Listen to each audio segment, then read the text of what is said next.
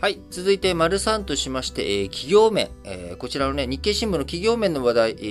ー、お伝えしていきたいなと思いますけれども、えー、タイ航空、えー、最終赤字縮小ということで、えー、今、経営再建中のね、タイ国際空港、えー、タイ国際空港じゃない、ごめんなさい。タイ国際航空、えー、17日、2022年1月から3月期の連結決算、えー、こちらが32億バーツ、約120億円の最終赤字だったと発表しました。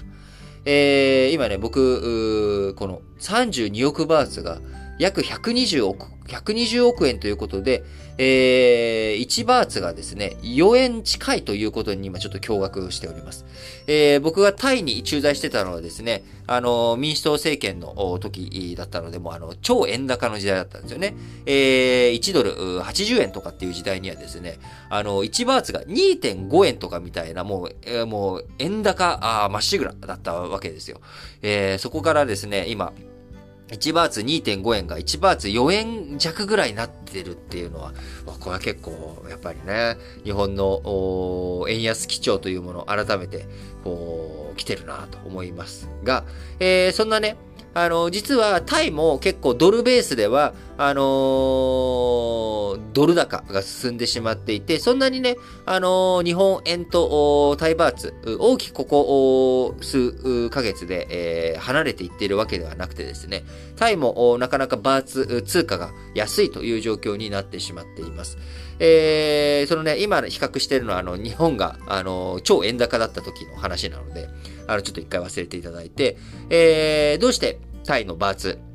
弱くなってしまっているかというと、えー、やっぱりタイというのは、まあ、微笑みの国とかって言われたりしますけれども、あの、観光業、結構力が強いわけですけれども、えー、新型コロナのせいで観光業がかなりダメージを食らってしまっていたと。で、そのえー、観光業をなんとか復活させていくっていうことが非常に重要になっていくわけなので、タイ政府としても外国人観光客の受け入れ、どんどん拡大を戻していこうということで、積極的な政策を進めています。そのため、タイ航空についてもこの1月から3月、営業収入が前年同期に比べて約2.6倍に増えていき、えー、旅客数も約2.4倍増えているということになっております。えー、タイ国際航空、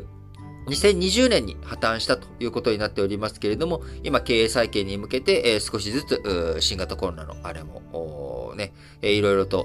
落ち着いてきて、えー、進んできているということです。その一方、えー、上海の国際空港、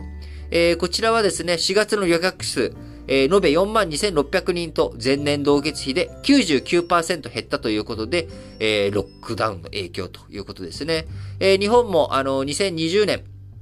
えー、こういろんなあ海外からのね、えー、やつとかを止めたりとか、新型コロナ対策したときに、前年同月比、99%減というもの起きましたけれども、えー、今、上海でも改めて今、まあ、あの、すごく、絞ってきているということになります。はい。えー、その他あ、企業面のところではですね、えっ、ー、と、オリエンタルランド、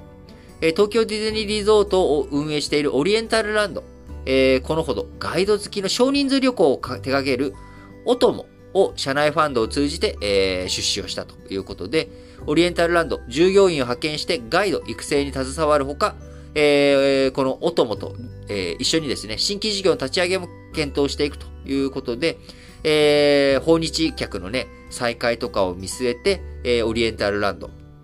こう、今、前もっていろんな手を打っていくということをしております。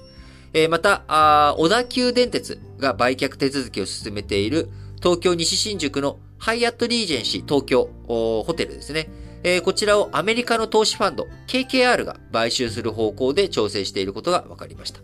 えー、隣接するオフィスビルの持ち分は第一生命保険が取得を検討しており、2棟合わせた金額1400億円規模と見られています。